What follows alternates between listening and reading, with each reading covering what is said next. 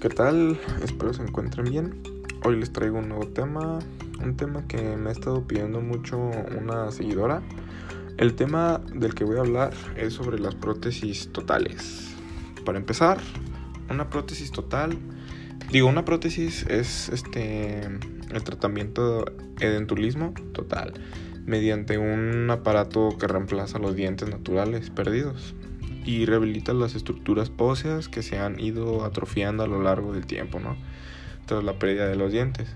Por ejemplo, cuando a un anciano se le cae un diente, una prótesis ahí pues aplica ponerle un diente falso, por así decirlo, con materiales quirúrgicos este muy especiales que no sean tóxicos y que asemejen totalmente la la imagen de un diente, ¿no?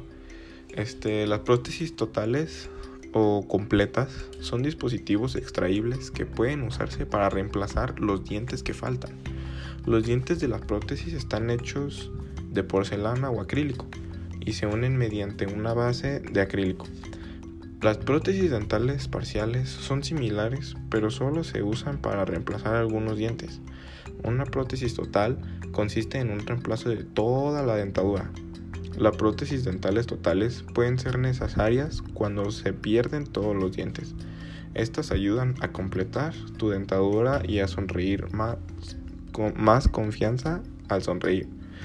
Las ventajas de tener una prótesis total que pues le devolverá la función masticatoria, la función fonética y estética se ven mejoradas enormemente.